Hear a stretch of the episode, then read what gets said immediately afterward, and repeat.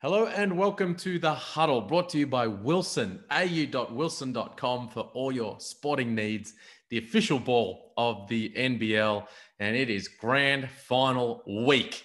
The grand final series between Melbourne United and the Perth Wildcats tipping off tomorrow night in RAC Arena um, for game one, games one and two in Perth. The two best teams matching up in the grand final. And to preview to break it all down, to rip the whole thing apart in advance of tip off.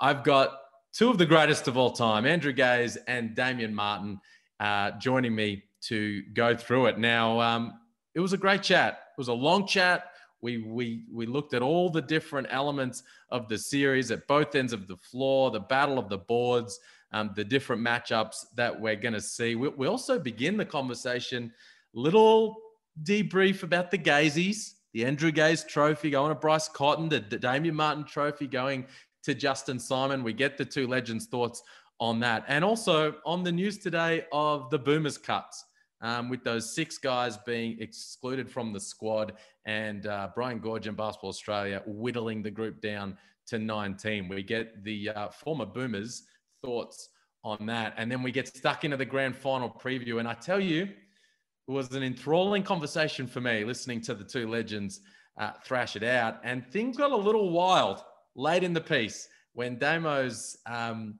uh, connection drops out, his battery breaks down, his phone goes kaput, and uh, then all of a sudden we get him back. And um, we've got the whole Martin family, well, most of the Martin family in amongst it as Brittany Martin joins us for some grand final predictions. So look out for that late in the piece. In the meantime, sit back, relax, up next, Andrew Gaze and Damian Martin.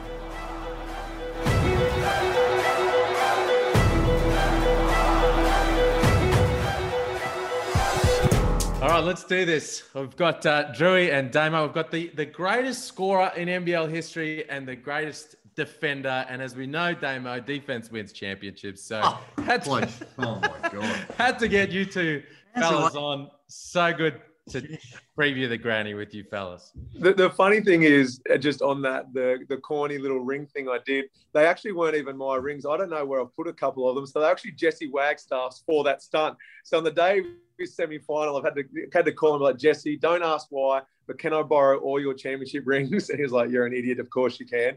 Uh, and then I was trying to like talk a bit of smack to Gazy, who is the goat. And then uh, after I had to put them back in there in their little uh, packages and back to Jesse and say thanks. So they weren't even mine, to be honest. it was very funny. I was not aware that um, that you were able to bring that type of humour to the table, but between the mullet type arrangement and then uh, the rings, I tell you what, we are starting to embrace that humour, and it's uh, it's very nice, very nice to see. Uh, oh, peaked early. I'm done now. I'm out of ideas. I'm very grateful that I'll be joined by Nerily Meadows on the courtside commentary because I'm done. Yeah, outstanding, outstanding. Um, I thought for a man who was on the uh, Gazies last night for a total of seven seconds, he completely just stole the show. He did, dominated. See, I I usually like it's very humbling, of course, because um, I'm looking like I'm a naming right sponsor to the uh, event, but uh, it's very humbling to be there. So I sort of go with the line and length type stuff mm-hmm. when it comes to those types of uh, events. But Damo, he did he did set the room a buzz with. Well, uh, a little bit of humour. Well, get used to it. I mean, the thing's named after him now. We've got the Drew, we got the Drewy Trophy, we've got the Lindsay Trophy, we've got the Damo Trophy. So uh, you have to come up with something new each year, Damo. Well, I'm officially and legally changing my surname to Gaze just to fit with the format of uh, the other awards. That's uh, hey, you'd be welcome into the family, my friend.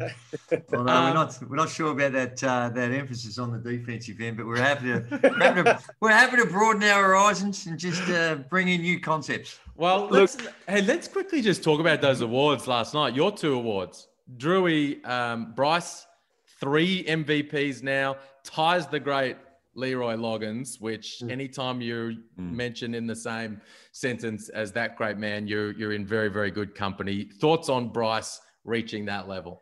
No, it's extraordinary and thoroughly deserved. I think he's been able to play at a, a level, uh, a very very high level for an extended period of time. And we've seen with imports in the past that you come in and, and sometimes you can have a year or two. Teams start to figure out and the going can become very tough, but uh, despite everything that's thrown at him, he continues to deliver, deliver championships, and play at a, uh, an extremely high level. And I think it's probably better for, for Damon to, to also speak on him because in everything that I've seen him do, both on the floor, the way he carries himself, off the floor, he conducts himself in a way which he's one of those guys that you love to see at the uh, at the very top of the table because of the the, um, the way in which he goes about it. It's one thing to be a superstar on the floor, but sometimes it's not always combined with the way in which you uh, carry yourself and represent your team off the floor.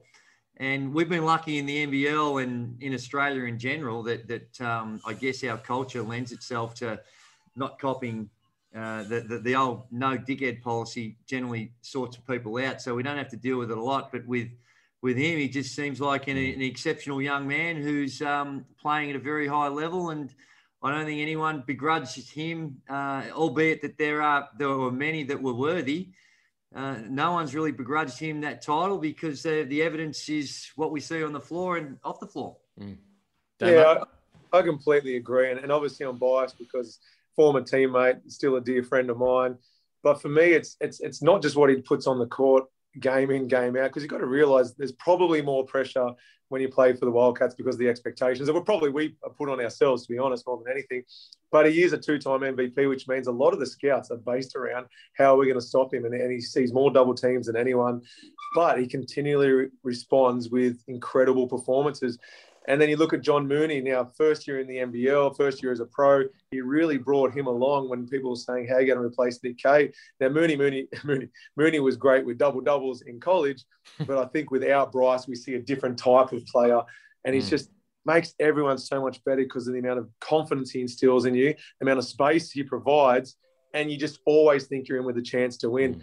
So put aside all of that off the court, he's the most humble guy you could meet. And what he's gone through personally in the last 18 months, last night's MVP for me was the most special of the three he's won because he's dealt with that pressure that comes with already being a two-time winner, dealt with the pressure of playing for a team that's trying to get that elusive three-peat with so much turnover in the off-season.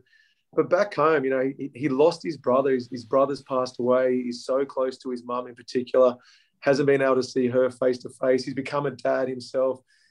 Like you know, your, your hair, you, you, my heart was just breaking for what he's gone through personally. But you would not have any idea that was going on behind the scenes mm-hmm. because he was what he was still doing on the court. And then throw in a, a season ending injury. Yeah, he's one of those guys that when they say don't meet your idol, they always let you down. He's contrary to that. He's that and more. And you walk away going, what an incredible story he's got. He's exceptionally humble and he inspires you, even though he's so quiet, both with the words he uses and the performances he's produced so far and will continue to do. So I was over the moon that he won it. Uh, and to be honest, I sent him a couple of videos, both from myself and my four year old. I think he got sick of hearing from me, but I uh, have quickly turned in from a teammate to his biggest fan. That's great. Uh, Damo, Defensive Player of the Year. Mitch Norton was right in that race. I actually thought he, he was going to get it, but Justin Simon, by a long way, when you look at the votes, actually, the coaches and the captains gave him a whole bunch of votes. Uh, thoughts on him being the first ever recipient of the Damian Martin Trophy? Oh, look, uh, I did think it was going to come down to, to Simon and Nordo and they're different style of defenders. You know, Simon athletically is incredible, and, he, and he's more that apply the pressure up and in, he's always going to get more steals than someone like a Nordo.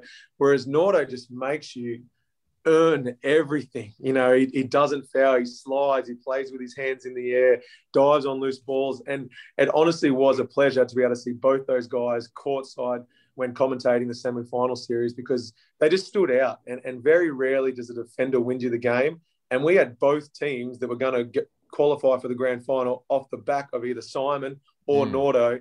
And, you know, whether it went to one or the other, uh, they're both deserving of it. And yeah, both incredible at what they do at that end of the court. Uh, Drewy, while we're talking about Nordo, late uh, breaking news today, um, the Boomers squad has just been cut down from 26 to 19 ahead of the, the trip to Las Vegas in preparation for the Olympics. Six guys cut, Deng Adel, Mitch McCarron, who we're going to see in this grand final series, Will McDowell White, and Thon Maker, and two guys from the Wildcats, Will Magnay and Mitch Norton. What, hmm. what were your takeaways from seeing those names emitted from the squad? Well, I think uh, we're blessed in this country that this the depth of talent that we have available these days, and uh, it, it's there's going to be really worthy guys that uh, that are going to miss out. I think probably the biggest thing is that historically, and I'm going back a, a long time, you used to be able to get all the guys together and compete and see how they interact with each other. And it, it, probably provides a better opportunity to understand, well, what team, what, what, what guys are going to come together in, in a way in which that gives yourself the best chance to win.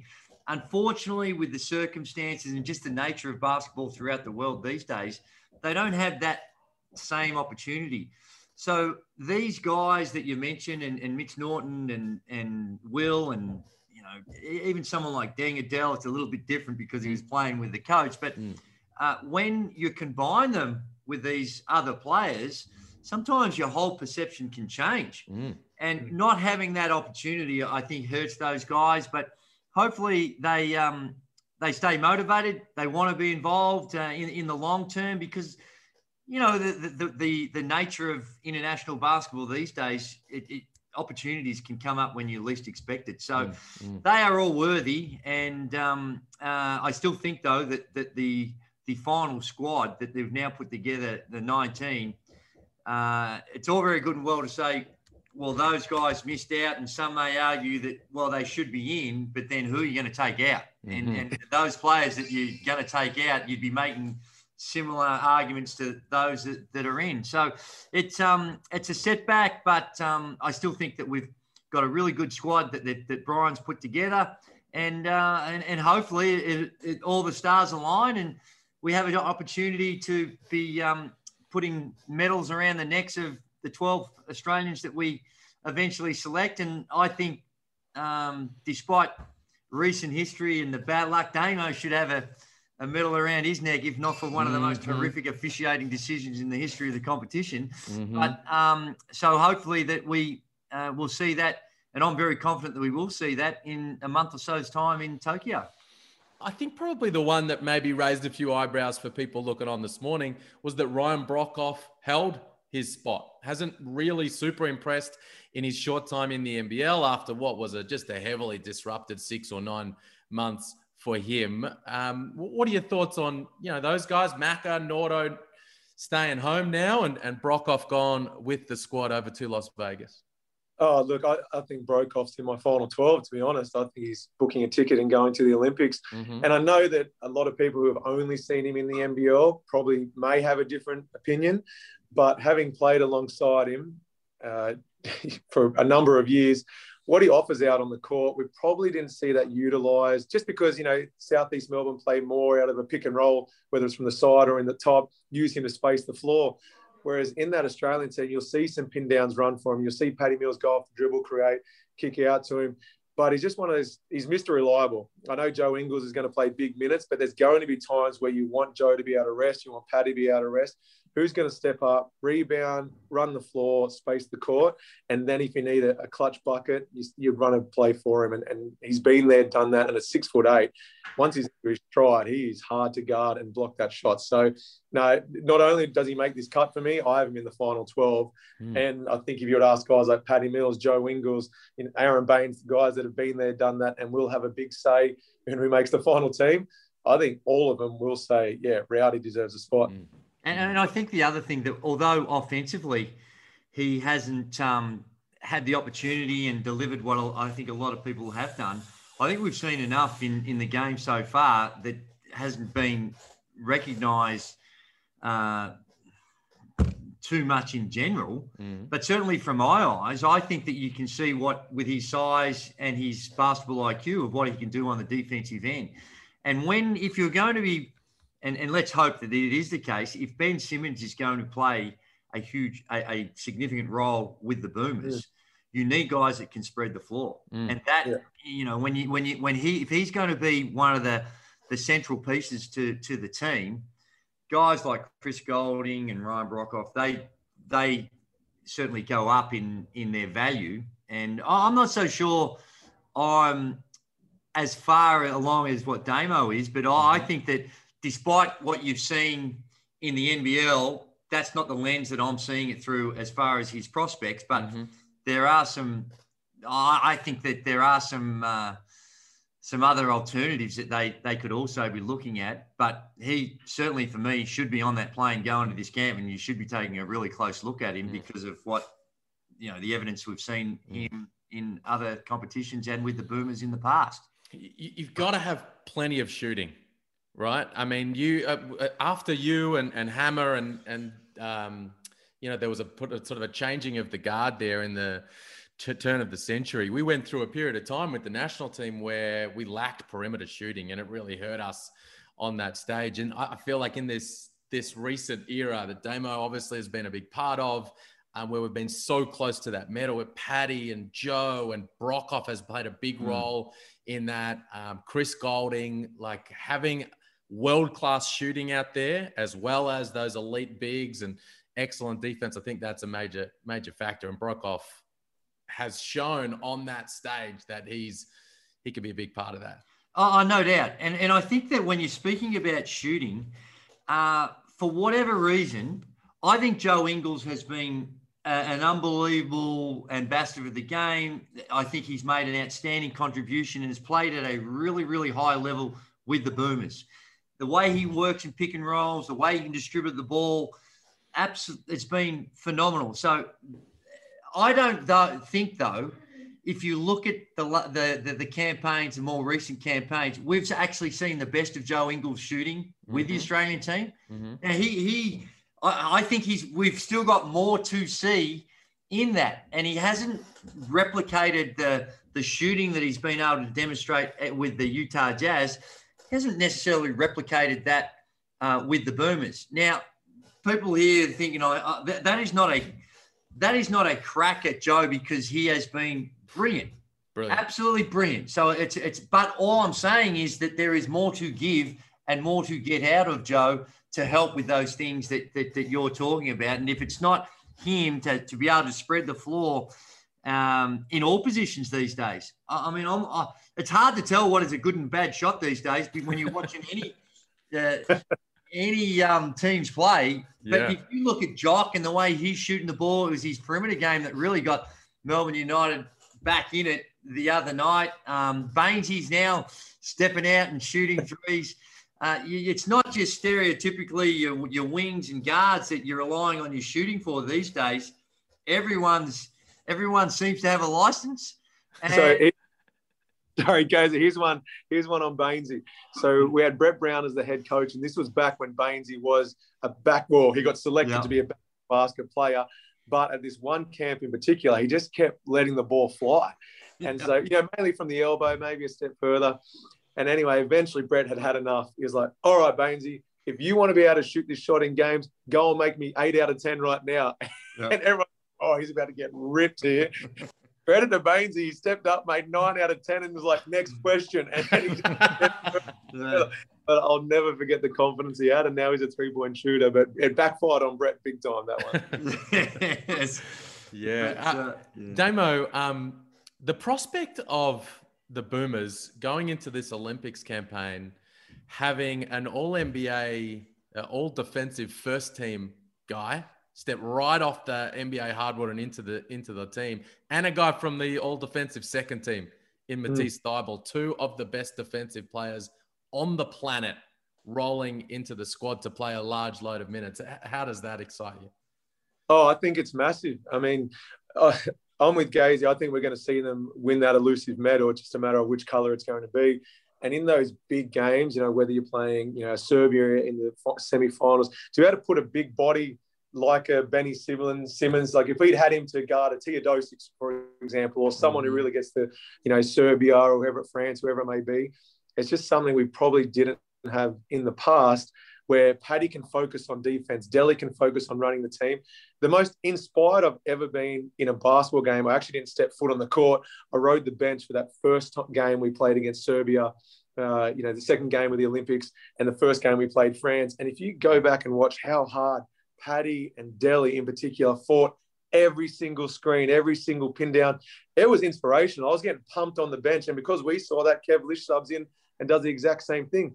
But all of a sudden, instead of these guys playing 30 plus minutes where there has to be wear and tear, regardless of how freakishly fit they are, You know, now we can have Benny go out there and play 25, Paddy only have to play 20, Delly 20, uh, Matisse, like whoever it's going to be, just like this is exciting, mm. not just because how much quality there is, but how much depth there is, so that come semi-finals, we've got incredible defenders, incredible shooters, incredible big man, where they're still feeling relatively fresh. We're going to see mm. their best basketball at the right time of the of the tournament. Mm. Those guys, um, you talk about those games against Serbia and France. The, the closest I've seen resembling that in recent times was Mitch Norton on Tyler Harvey in that semi-final series between the Wildcats and the Hawks. And on the flip side, Shea Ili and Sam McDaniel in the mm. second half of game three against Keifer Sykes. Um, and we talk about Jock Landale and, and Todd Blanchfield and the perimeter shooting that those two teams had to get them to the semi-final. But their defensive efforts led by those guys were massive. And now we're here. We've got the top two teams from the regular season into the grand final series it's a little different than what we thought we were going to have mid-season, where we'd be sitting here talking about how do Melbourne United slow down Bryce Cotton. That's not a conversation we're going to have. But Drewy, I'll go to you first. What are your overarching feelings about Perth and Melbourne winding up as the two teams in the granny? Oh, well, there's no doubt that defense is going to play a, a big factor. Uh, the evidence that I've seen from the Perth Wildcats and Damian be way more qualified than, than I that that since they've lost Bryce, uh, their emphasis on their structure, the amount of the, the proportions at which they start go to their flex options, and everyone just thinks flex is a, is a, a baseline cut in the down screen. It is way more than that with all the variations that you, that you can go to. But that is the foundation for what they, they do, and they get so many things out of it. But the way in which they go, that they've relied on that as opposed to their other options, whether it's the hornet actions, the other uh, the other actions, that they've clearly skewed it to that because they want to control the tempo and they want to get it through, get good shots and create shots through their systems rather than just relying so much on on balls. Yeah, they still do that, but it's going to be more of a, a, a, a passing action um, to get to a destination and that that changes in the last six to eight seconds as opposed to many other teams to get to that point. The process that they go through in order to get to that point is um, is a lot different. And and I think we've seen it with some of the other games. The teams that just come out, they might be taking a shot in the last six to eight seconds that ends up in an on ball, but there's been bugger all to get to it. It's just standing around and here we go. We'll just it's it's almost token action and then they get to an on ball. Yep. Whereas the Perth Wildcats, through their system, have now got something that, that their strategy is clearly recognizable and it is elite. And um, I think that that is going to be the way that they're going to continue to go about it, control the tempo. And when they're controlling the tempo, the other thing it does, it puts you in better defensive situations. And Melbourne United, they want to get up and down. They want to run the floor. They're prepared to get to action a whole lot quicker than than what Perth Wildcats have, have been doing in more recently. Uh, and if provided that they that, that through controlling and helping your defense through your offense, I think that that neutralizes some of the strengths of uh, the, the Melbourne United. Melbourne United, to me, have more depth and, and overall, if you're just talking in a broader sense, have more talent. But whether or not that the, the strategy, the experience that, that, uh, that the Perth Wildcats can implement and how effective they can be, and how effective uh, Melbourne United can be to push them out of that stuff, I think that's that's really the question. Sure, you've got individual matchups, and we get caught up in all those because it, it's a sexy way to, to look at it. But to me, the, the outcome is going to be more on strategically how and which the teams are going to go about it. Mm.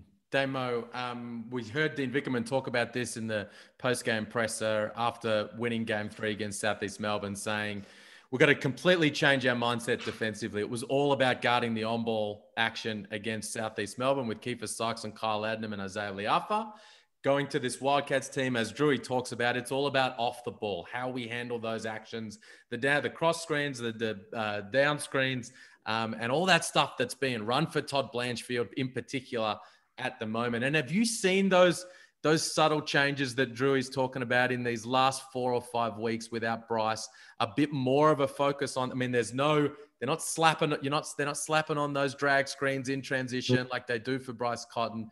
Are you seeing that and a little bit more out of the post as well?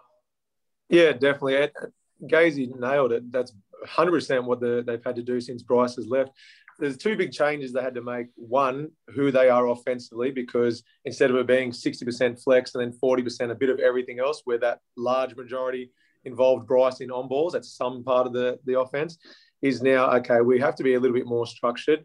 Now, if it's a kick ahead to Nordo, if he finds himself on the wing, they'll still go into a drag screen. If it's a kick ahead to pretty much anyone else, you're going to see it be either a pull up three, an early post feed, or they're going to get into flex. Mm-hmm. So it's not going to be a hard scout for Vickerman. You're going to know what they're going to do. Mm. But there's so many reads within that flex offense. And, you know, skill gets you to the finals to an extent, but it's the intangibles that wins you a championship. And we saw that with, you know, Perth advancing to the grand final. You know, you talk about Nordo. My biggest concern after Bryce left wasn't can the Wildcats stay in the game for the first 35 minutes? It's what happens in the last five minutes when it didn't matter what was working for the first 35 minutes at times for the Wildcats we know we're going to be. We're going to get the mm-hmm. ball in Bryce's hands. And if he wants to run out of horns, drag screens, single or doubles, that's on him. But the last five minutes was Bryce's time. Now it's like, okay, what are they going to do? Are they going to continue to run the flex and, and win it at the offensive end with big shots made by a Blanchfield or a Mooney? What we saw the other night is we actually won the Wildcats, won the game at the defensive end mm. with massive plays by Nordo. And, and for me, the telling point of the game was Nordo regardless of playing with a busted hip.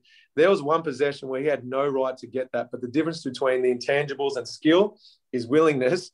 And him diving on that loose ball when it should have been a Hawks possession, everyone fed off that. And you feel 10 foot tall when you see someone capable of winning a possession like that. And that led to easy buckets because it's not you're taking it out of the hoop and having to run a set where it's pressure on one play to make a big shot. Now we're in a fast break. Everyone's feeling up and about.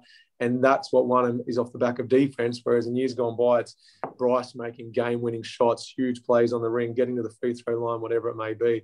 And I think they learned a lot from that win because now it's we play defense, we can still win a championship without Bryce mm. um, because that's obviously been taken away. And, and that's what excites me is seeing, you know, what's above players' shoulders now and that willingness to apply a game plan and then go out there and do it under the brightest lights with the most pressure of the season huge spanner has been thrown into the works. A, a, big twist, I think, in the plot here of this grand final series is that games one and two are both going to happen in Perth. I mean, Melbourne United earned that home court advantage, but with the way of the world and the COVID situation and the border controls, they don't have it, and they just need to accept it. And they've made that agreement that, that that's how it's going to be. Drewy, this is some stuff from the, the, the great Mark Slocum. The teams that won that won game one of a grand final series have won the last 12 championships in a row mm. and 23 of the past 24 overall. Now we know Melbourne United are 2 0 in RAC Arena this season. In the 40 years that the Wildcats have been in the NBL, no opposition team has ever won three games in Perth in the same season. 36 teams have had at least three games in Perth. None of them have got that done. Now, how do you feel like this situation that one and two are both going to be in the jungle impacts on this series? Yeah, well, when you talk about that, it's now uh, 24 out of the last 26 series because, mm-hmm. of course, we saw it with Perth dropping that one there. That, that that is not the last 26 years of grand final series. I think you, the other stat you mentioned it's 11 out of the 12. Is it the last last 12 championships in a row? Yep. Yeah. So the grand, the final series. No, but this is last of grand final series. 23 of the past 24 in, have they've won game one in grand final series. grand final yeah. series. And a lot of that, I, I have a slightly different view uh, in the importance of that because I came through a, an era when I was playing. The, the overwhelming majority of finals in my 20 odd years, whether it was semi-finals, quarterfinals, or was uh, away, home, home. Right. Now, this is the same thing. It's just a longer series. Okay. And usually, um, even in, in, in that type of situation, that uh, you know, usually the team that, that finished higher and then had the better record would still get get the win. And in those circumstances you're talking about in the last whatever it is years, usually it has been where the higher ranked team got the first home game. Mm. So to me, I don't read as much into a lot of those statistics um, because it's usually reflecting the better team throughout the evidence of the better team throughout the course of the, the season usually gets gets the win. Mm-hmm. Um, I, I, think that that it's more how the impact that it can have you on you psychologically. If you go in there and and uh, you drop those first two games and coming back and then thinking, well, we've got now got to beat the Perth Wildcats three times in a row. I don't care where you're playing. To beat a team three times in a row is difficult. Mm. Um, so, so, and how you deal with that, the um, psychologically with the issues that that brings, um, is is significant.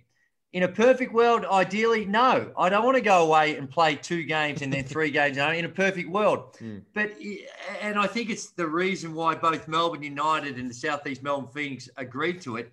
Is is yeah, they understand the environment we live in, the challenges that we face, but I, I also think there's a realization that that's not going to be the determining factor.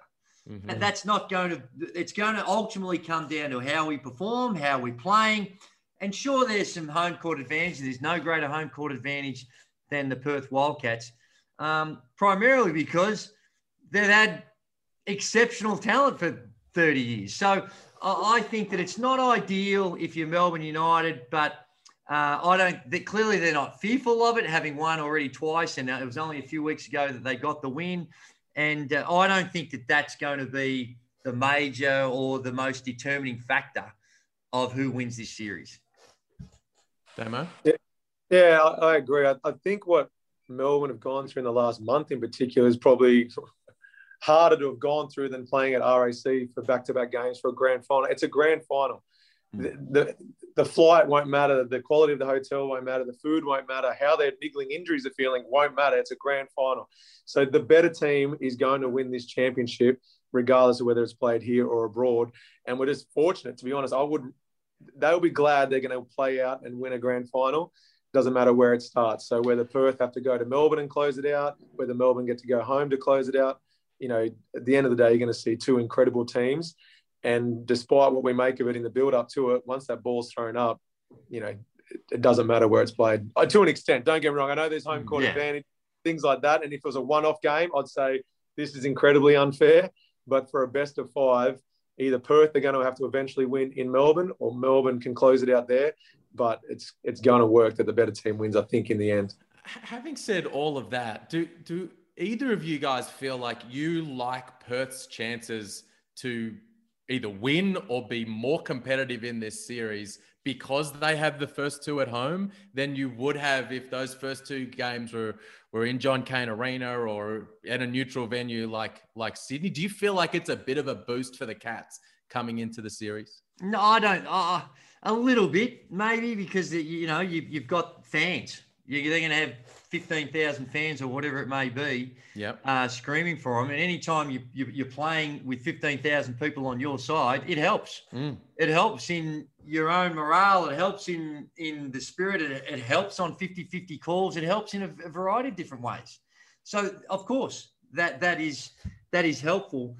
But I, I don't. Um, I don't see it as being such a huge decision that all of a sudden it neutralizes Melbourne United's advantage. Mm-hmm. I don't. they've still got three games if required. They've still got three games, and most importantly, they've still got exceptional talent. And as Damo alluded to, it doesn't play that game anywhere. It's a grand final, mm-hmm. and it, it, you, you you understand what's at stake, and all those little things that. If this was a mini series in the middle of the season, yeah, maybe mm-hmm. maybe it has a, a, a greater significance but not not for a grand final series. I don't believe anyway. But maybe that's it's easy when you're sitting here. I've learned not to use statistics when it comes to Wildcats versus Melbourne. I remember interviewing uh, Dave Andersen, and I was trying to set him up a little bit because obviously I've known QE a number of years. And I was like, Dave, you won 13 championships around the world. You won an NBL title. The one win you haven't had is here at RAC Arena. And anyway, Melbourne went on to you know beat the Wildcats that night, and that, that record was over. So Melbourne aren't fearful of playing in Perth. They won a couple of times, and uh, and even though the record's against them, uh, they're going to be incredible tomorrow night. Let's talk about the possession game. Um, Damo, we talked before about you know defense winning championships. The great Pat Summitt took that in a different direction a, a while back. Said offense sells tickets, defense wins games, and rebounding wins championships. These are the top two rebounding teams in the league. Melbourne first in defensive rebounding percentage, Perth second. Perth first in offensive rebounding percentage, Melbourne second. Uh, last time these two met, teams met a few weeks ago, Damo, on the call, we were talking to you at halftime, and you said Trevor Gleeson will be talking to his team in the sheds about the issue on the glass. Melbourne mm. didn't let John Mooney get a single offensive rebound the whole night, kept him to five boards for the game. How important is the battle of the boards to this series? Oh, it's, it's massive. It, this is where Magnay really has to step up. And if he just gets 10 rebounds, 15 rebounds, doesn't score a point, and he sets good screens, give him MVP of the finals if the Wildcats go on to win it because it's all about the possession game. Because one, the Wildcats, while they're running the offense as they are, it's because they have to take predictable shots. Mm-hmm. You know, Blanchfield's been a superstar all season. Clint can get going, but at the end of the day, we need to be taking predictable shots so we can crush, crush glass. Bevo used to say, when it comes to the possession game. If he gets 10 possessions to my three, and he'd be saying this to Kev Lisch, he goes, if I get 10 possessions and you only get three, I'm beating you in one on one. We're like, no, you're still not. You're still not. but when it comes to Perth versus Melbourne, if Melbourne has even the same amount of possessions as the Wildcats, just with their skill, just with their depth, I think they're going to get it done. But if Perth can can win that possession count with rebounds, steals, whatever, loose balls, whatever it may be, they're a real chance and they will pride themselves on crashing the board at both ends and knowing how important it is to the overall result. Drew, that, that brings us, I think, to that to the John Mooney versus Jock Landale matchup. The two inside frontline guys from the All NBL first team, marquee matchup of this series.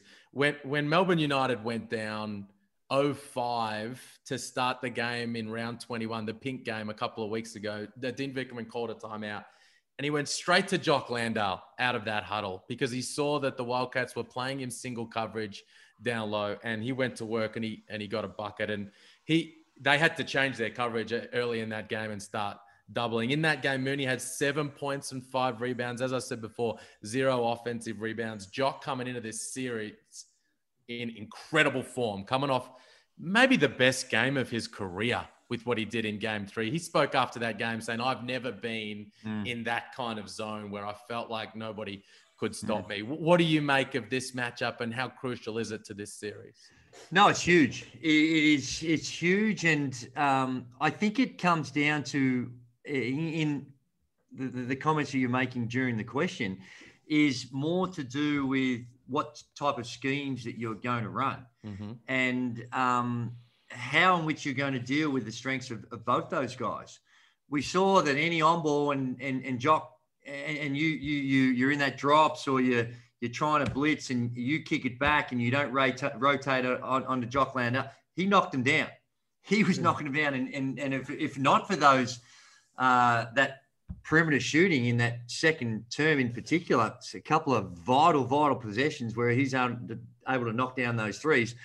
It, uh, would have changed the the um, maybe not the result, but it certainly would have changed the the nature of the game. Mm. Um, so how you're doing with that? Do you switch on those on ball screens to, to, to curtail Jock? I think that ultimately Jock is is a little bit more aggressive on the three point line.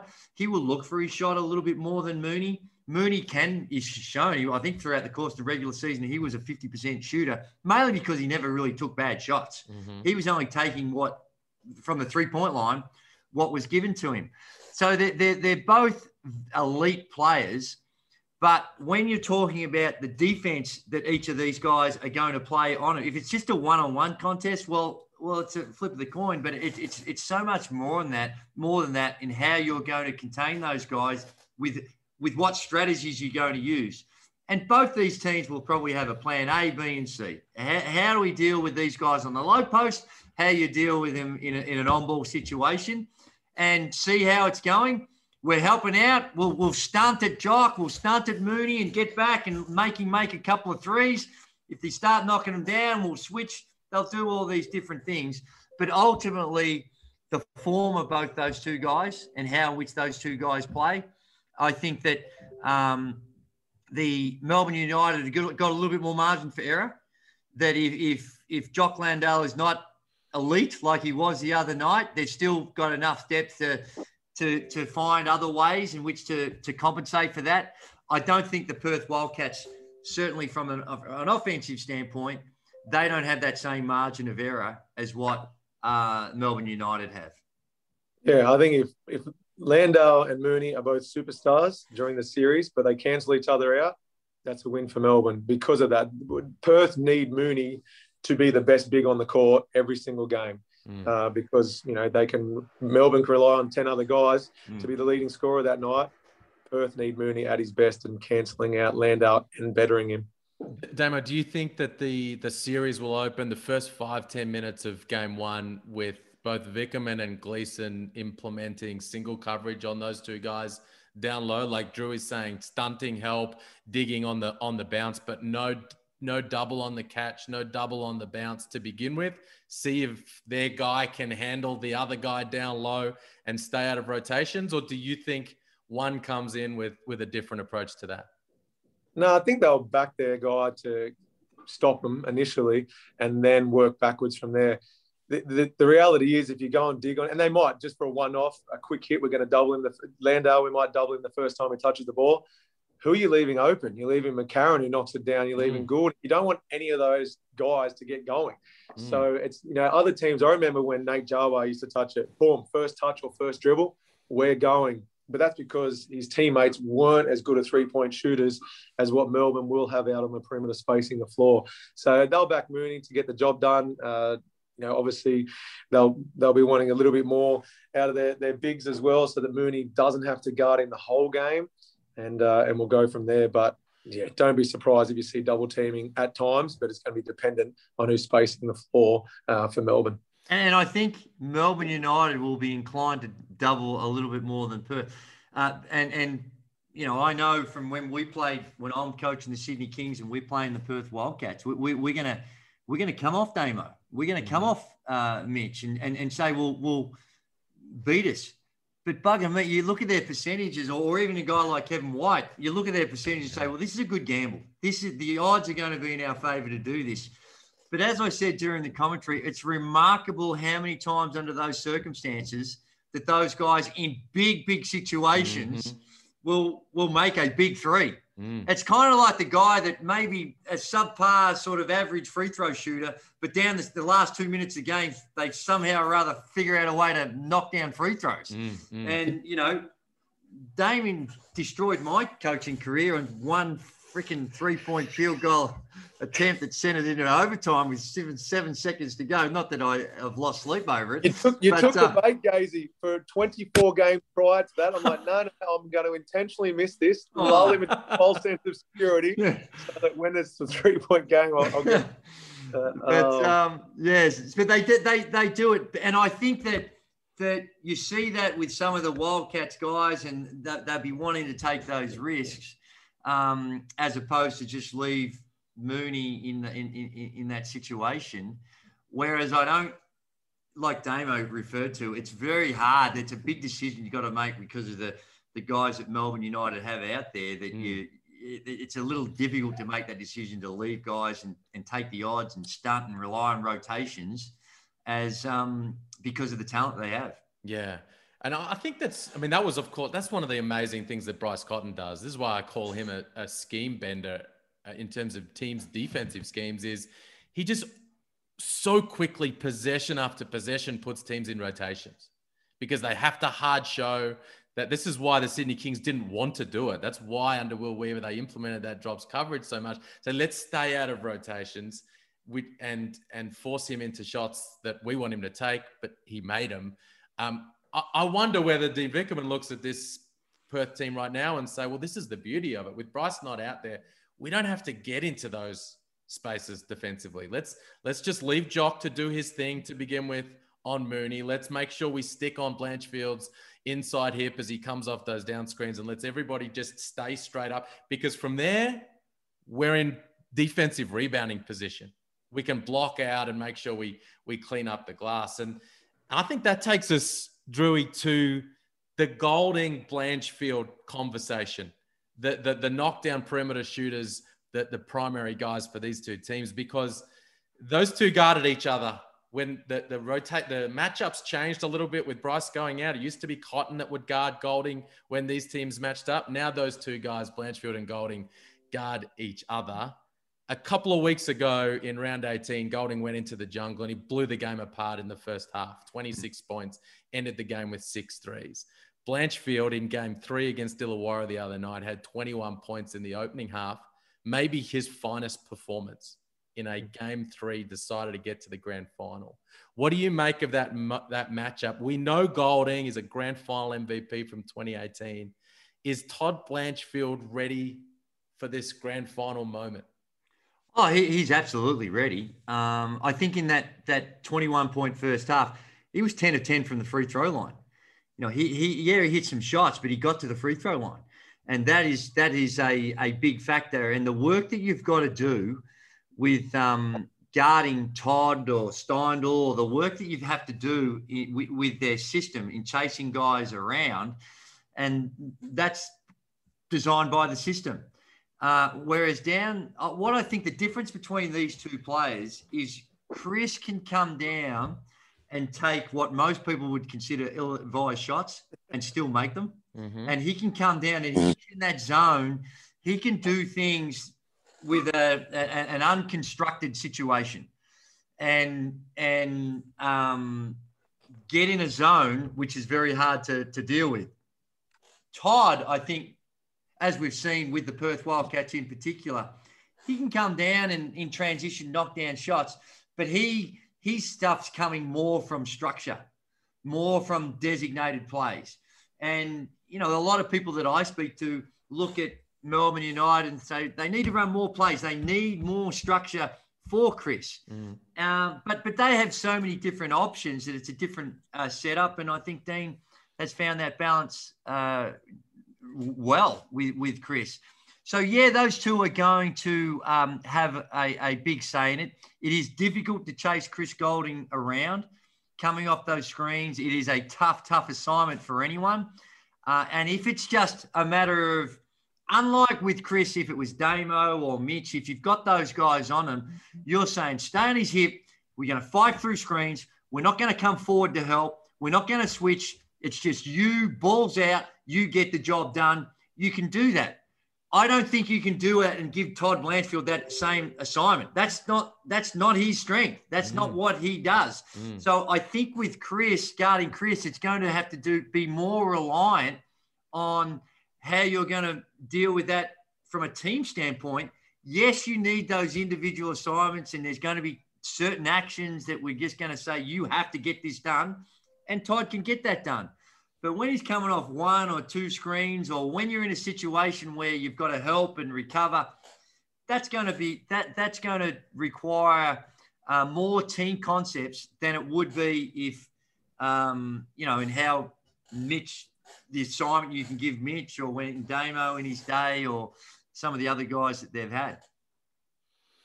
Damo, what, what do you make of that? Oh, look, I, I, agree because the thing you got to remember is Nordo's, you know, the Wildcats' best defender, and he's definitely going to spend some time on Goulding.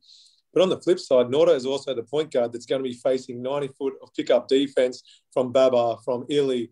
Like over the course of five games is going to be mental or physical fatigue. And so you can't expect Nordo to spend 40 minutes on Goulding every single game because the amount of pin downs, the amount of sets they will run for him, and he's going to get around screens, so on and so forth. So it's going to come down to Blanchfield being able to get stops, even though he's on that team to put the ball through the hoop, in particular now that uh, Bryce is out.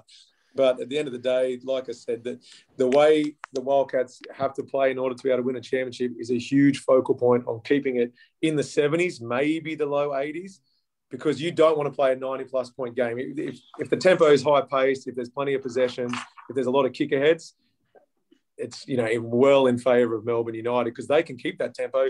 At times, you know, when they beat the Wildcats, they'll go on three on, three off Like I, Mm. I thought I was watching junior basketball at some stage, Yeah. but they didn't lose anything because of their depth. The Wildcats, unless they get a good early look, they're going to start shooting the ball, you know, after 20 seconds because they want to keep a low possession game, crash the board, and play that pace, that you know, range with the points. But it's a it's a big ask because if Goulding's not got it going, Mitch McCarron, second team All NBL. We've already spoken spoken about Landale. We haven't even mentioned Hopson. like if Hopson's out there going, who's going to guard him? Um, so it's a headache that the coach of the year has to face in Trev Gleeson. But they'll try, you know, presses. Uh, they'll do their 24 red, which is their full court press. They'll try the occasional zone, not much of it. But at the end of the day, it's going to be one-on-one defense where you're hoping you're playing top side and they revert to a different option opposed to getting clean looks for Goulding. Uh, They they can't. Uh, i- if this game, if any of these games are in the nineties, good luck, Perth. Nineties plus is going to be really really hard Mhm. for the Perth Wildcats, pure and simply because one, the way they're playing, and two, and this is this is not being disrespectful because they have everyone has different skill levels and, and talents. I can't see how with the defense of Melbourne you're going to United are going to play. Who is it that's going to get you those points on the Wildcats? It's not there. Whereas you look at the, the skill sets of Melbourne United, you can easily see, even with good defense, you can easily see that the talent often prevails. And there's enough talent, offensive talent, that they're, that they're easily going to be able to get over the 90s. Mm. They must, Perth must control the tempo to keep, and they do that with their offense in order to keep it in the 70s or 80s, Mm. or else it is a very risky gamble to get out and try and push the tempo against Melbourne United right now. Ga- Gazy was the man that said great offense will always be great defense. and now you've got a guy who I dare say is going for Melbourne. And I think everyone knows who I'm going for and, and probably our different strengths when we'll Oh no. See, that's what happens when you start picking on Gazy. I don't mess around. You coming to me with that rubbish that Damo was about to dish up, I just say, the, the, the Gremlins, shut him down. Ta-da, Damo. We've lost Damo from from the call. I'm sure he'll jump back in in a moment. So Drew, we'll, we'll plow on while we while we wait for him. Um, Yep. he he talked a little bit about uh, um, Scotty Hopson there. Yeah. Jo Lual-Acuil, another huge X factor because you know he's best six man of the year and he's come Yeah. in and been a game changer. Came in and had 14 points against the Wildcats when they last played a few weeks ago. But Perth have a couple in their own right. I mean, we don't expect to see a different Will Magnay in this grand final series than we've seen over the past four or five weeks. But we also know what we've seen from him previously. And if he can take a couple more steps in that direction, it's going to be massive for that team. Mitch Norton as well, the, Mm. the heroic performance from him in game three. He didn't play when these teams last met a few weeks back, and Perth only scored 64 points. He helps them in a big way at both ends of the floor. And then the other one, of course, is Luke Travers, Mm. who has been a revelation in recent times. What, what do you see from those other parts of the Perth lineup that we haven't perhaps spoken about as much? Oh, really important pieces. And uh, Mitch Norton in particular, those, I think he had 15 points in game three. Um, and it's not just the 15 he scored himself, it's how he creates for others, how he runs the team, gets everyone else shots. Uh, those elements uh, need to kick in. Uh, Luke Travers, as you mentioned, he has just been sensational. The composure, the maturity. Um, I'm watching him, and and and and this may seem like a bit of a stretch to some, but I see a I see a better ball handling Sam Mackinnon Mm. in, in in the way he plays. Needs a bit of work on his shot, but can shoot it. But just the smoothness and the way in which he gets around the floor, he is. Um, you know, they're they're a little different, but I do see elements of, of him and what he's capable of, and uh, his ball handling, uh, in particular, the way in which he can get to the rim, create off the bounce, and they need that. Mm. the, the structure things going to break down. Your structure can only take you so far and then your individual skills and your abil- ability to cre- create shots. Um, and will magnay he has not been what i think they'd hope he would be as yet. Mm. but right now uh, he comes out and does what we all know he's capable of doing at both ends of the floor and i, I kind of agree more uh, with what damo was saying a little earlier dominate the boards protect the rim and be uh, an annoyance on the defensive end, and you've done your your job. Offensively, yeah, we'd love to see you you make. He made a couple of big big threes in that game three against um, a game two against Illawarra, uh, and but that that right now you're almost treating as a bonus to a certain extent.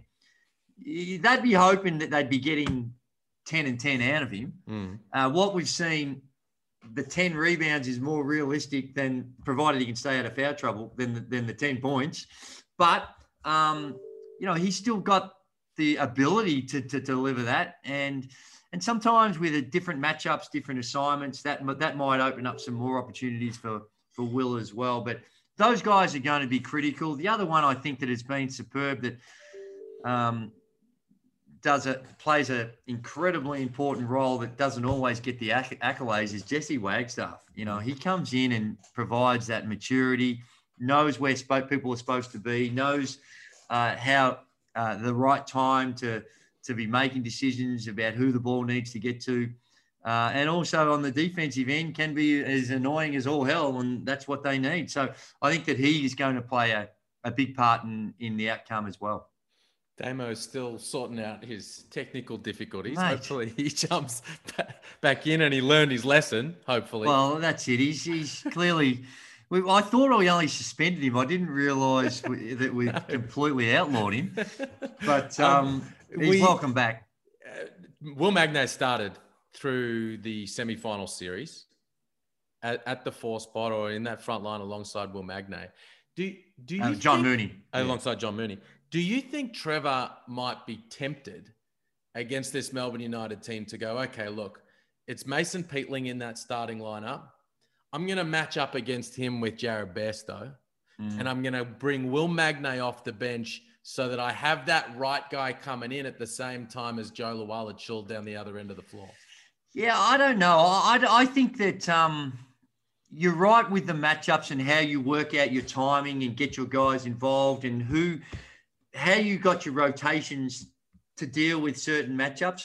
I think to start with that both these coaches are going to be more proactive and that is not worrying so much about what the opposition and the, the, matchups. We want to be able to set the tone of how we're going to play offensively and defensively, and in particular the Wildcats, relying on their system, both offensively and defensively, and saying, well, let's just see what they throw at us, and we'll go in there believing that this is the best formula and we've got the matchups right.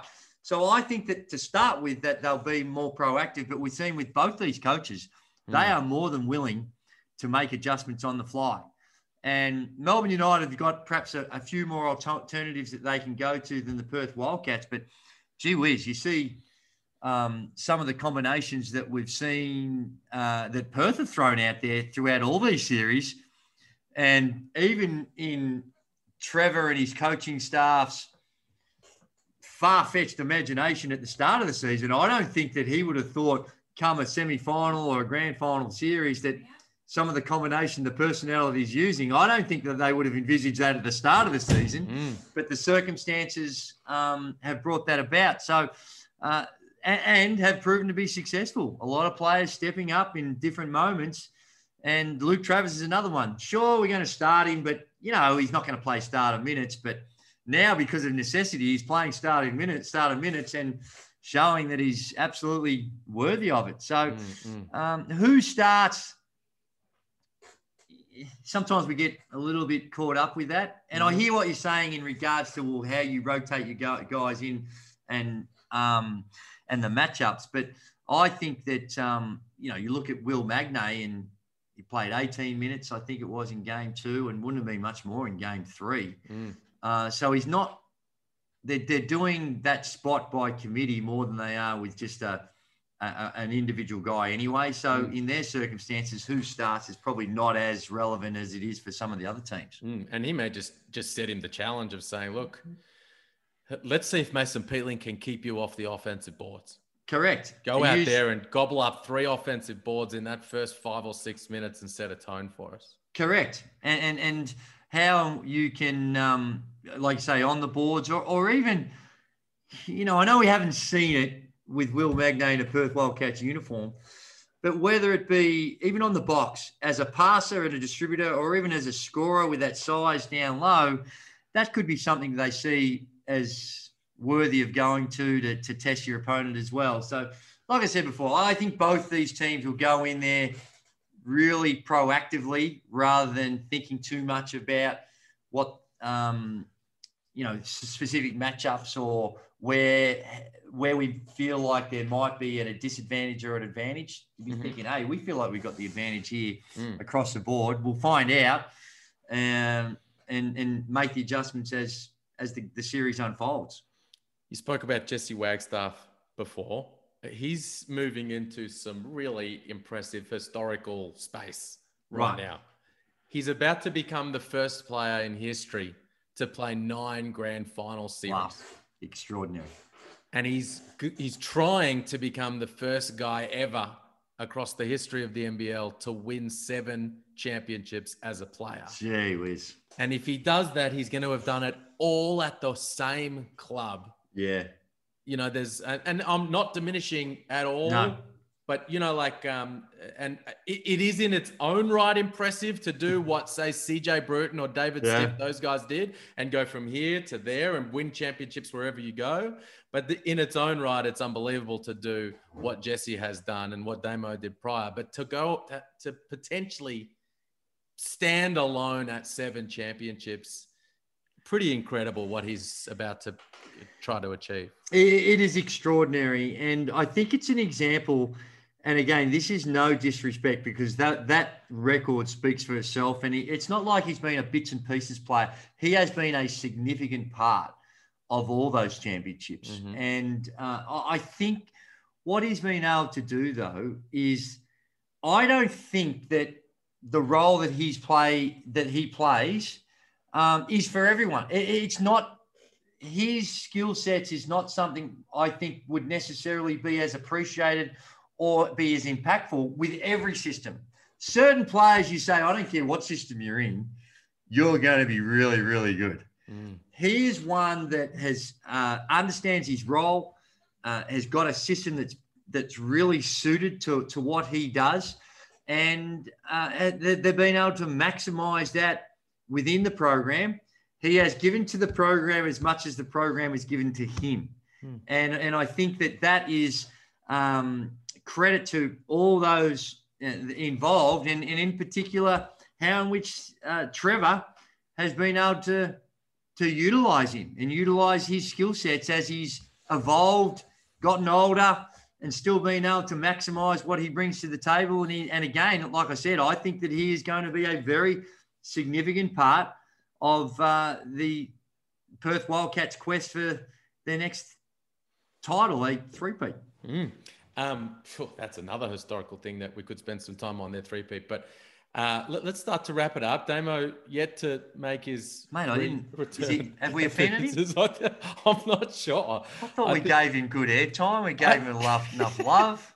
I think he had some maybe some low battery issues in his phone as well, and truly cooked mm, it. And maybe he's waiting for the charge to, to jump back. But it, it wouldn't be a grand final preview without getting into the sort of predictions.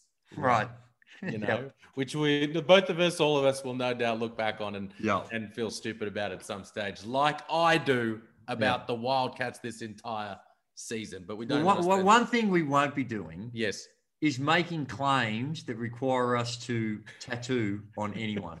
There. Oh, Damo's oh, hold on, hold on, hold on a second. He's back. Oh, hang on. I'm gonna have to. Gee whiz. Now he's in the car. Oh my goodness. Oh, Hear me? There gotcha. Oh, hang gotcha. On. Oh, yeah. Well, hang on. I can hear you, but now there's also music playing.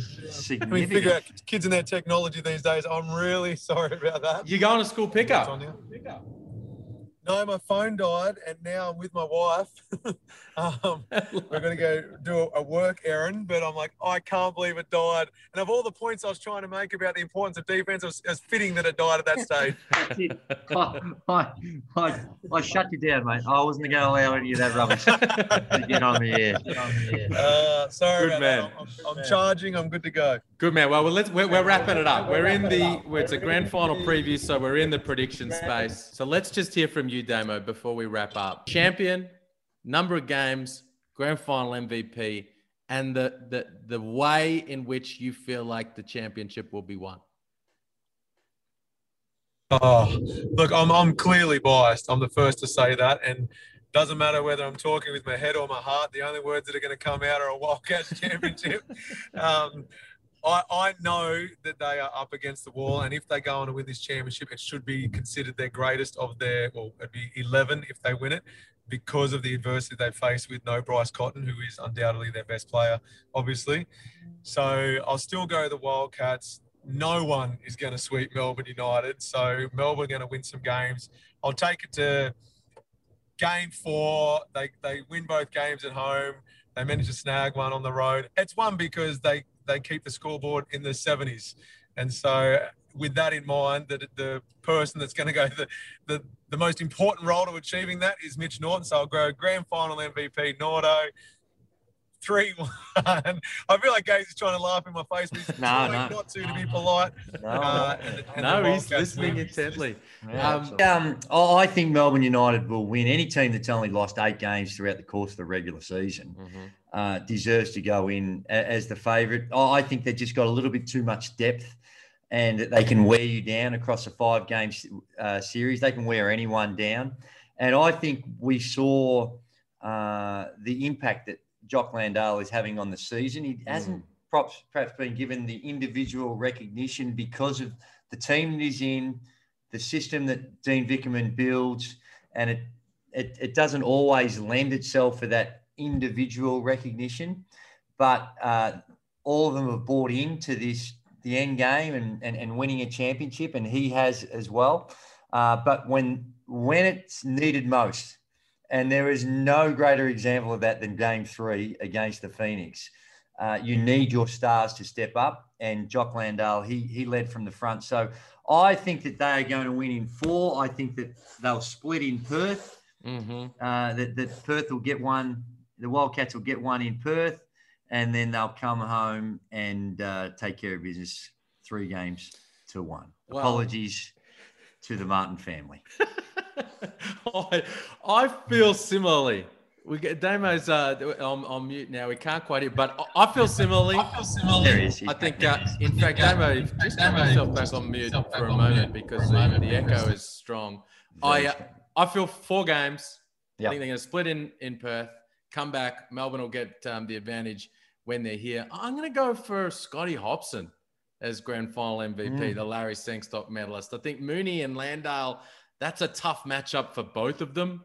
I think uh, Goulding, Blanchfield, that's tough. McCarron and Norton at the point guard spot. I think the depth of Melbourne United, Jo Lual-Acuil, Shea Ili, Scotty Hopson, these guys coming off the bench is probably what's going to get him over the line. And Hopson's in a great space right now. He's super confident. They play off of him in that second unit. And I think he might uh, come up as a little finals MVP chance. So a sixth man is going to be an MVP.